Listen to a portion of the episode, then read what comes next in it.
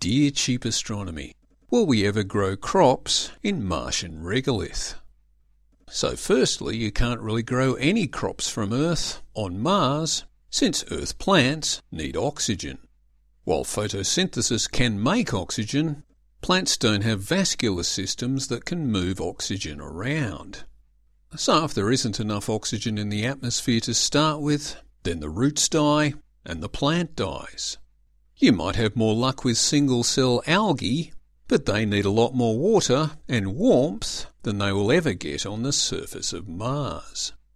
It might be warmer and wetter underground on Mars, but then you can't have photosynthesis.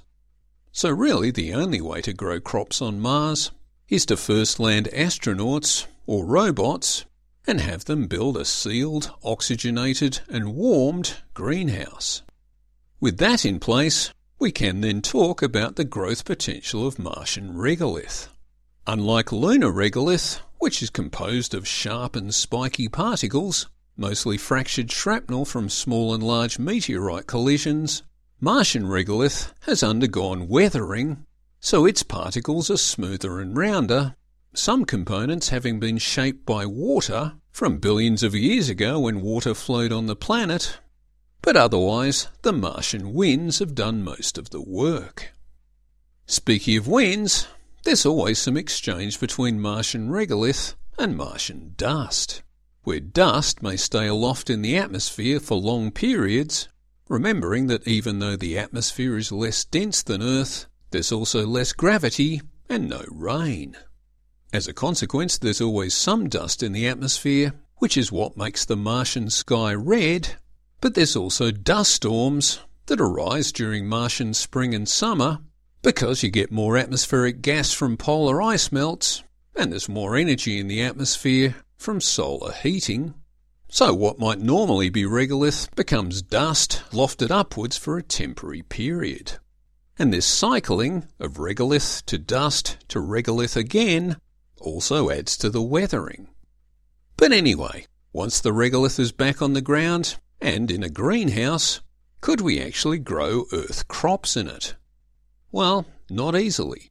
Our landers and rovers have found a lot of perchlorate in soil samples.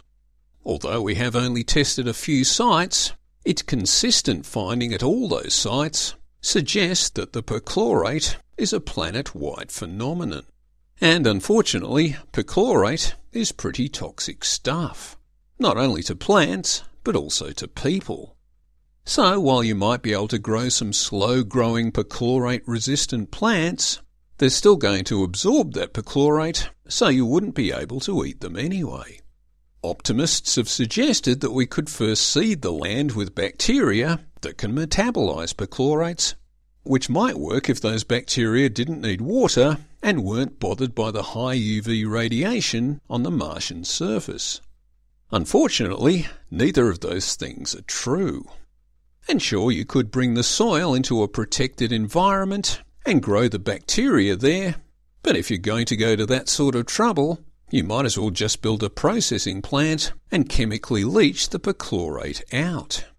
Indeed, if you are going to go to that sort of trouble, you might consider that it would be a whole lot easier just to grow everything hydroponically. So, as always, Anything is possible, but whether it's worth it, economically or existentially, remains to be seen. If we ever do decide it's really worthwhile to colonise such a harsh environment as Mars, then sure, we could have industrial scale greenhouses and industrial scale soil leaching refineries, after which we could add organic nutrients in the usual way, which is the one part of the whole process that might be cheap. On the bright side, though, the leached perchlorates could be converted into oxygen and also rocket fuel, so at least you'd be able to take holidays from your smelly old greenhouse, probably to somewhere that isn't red.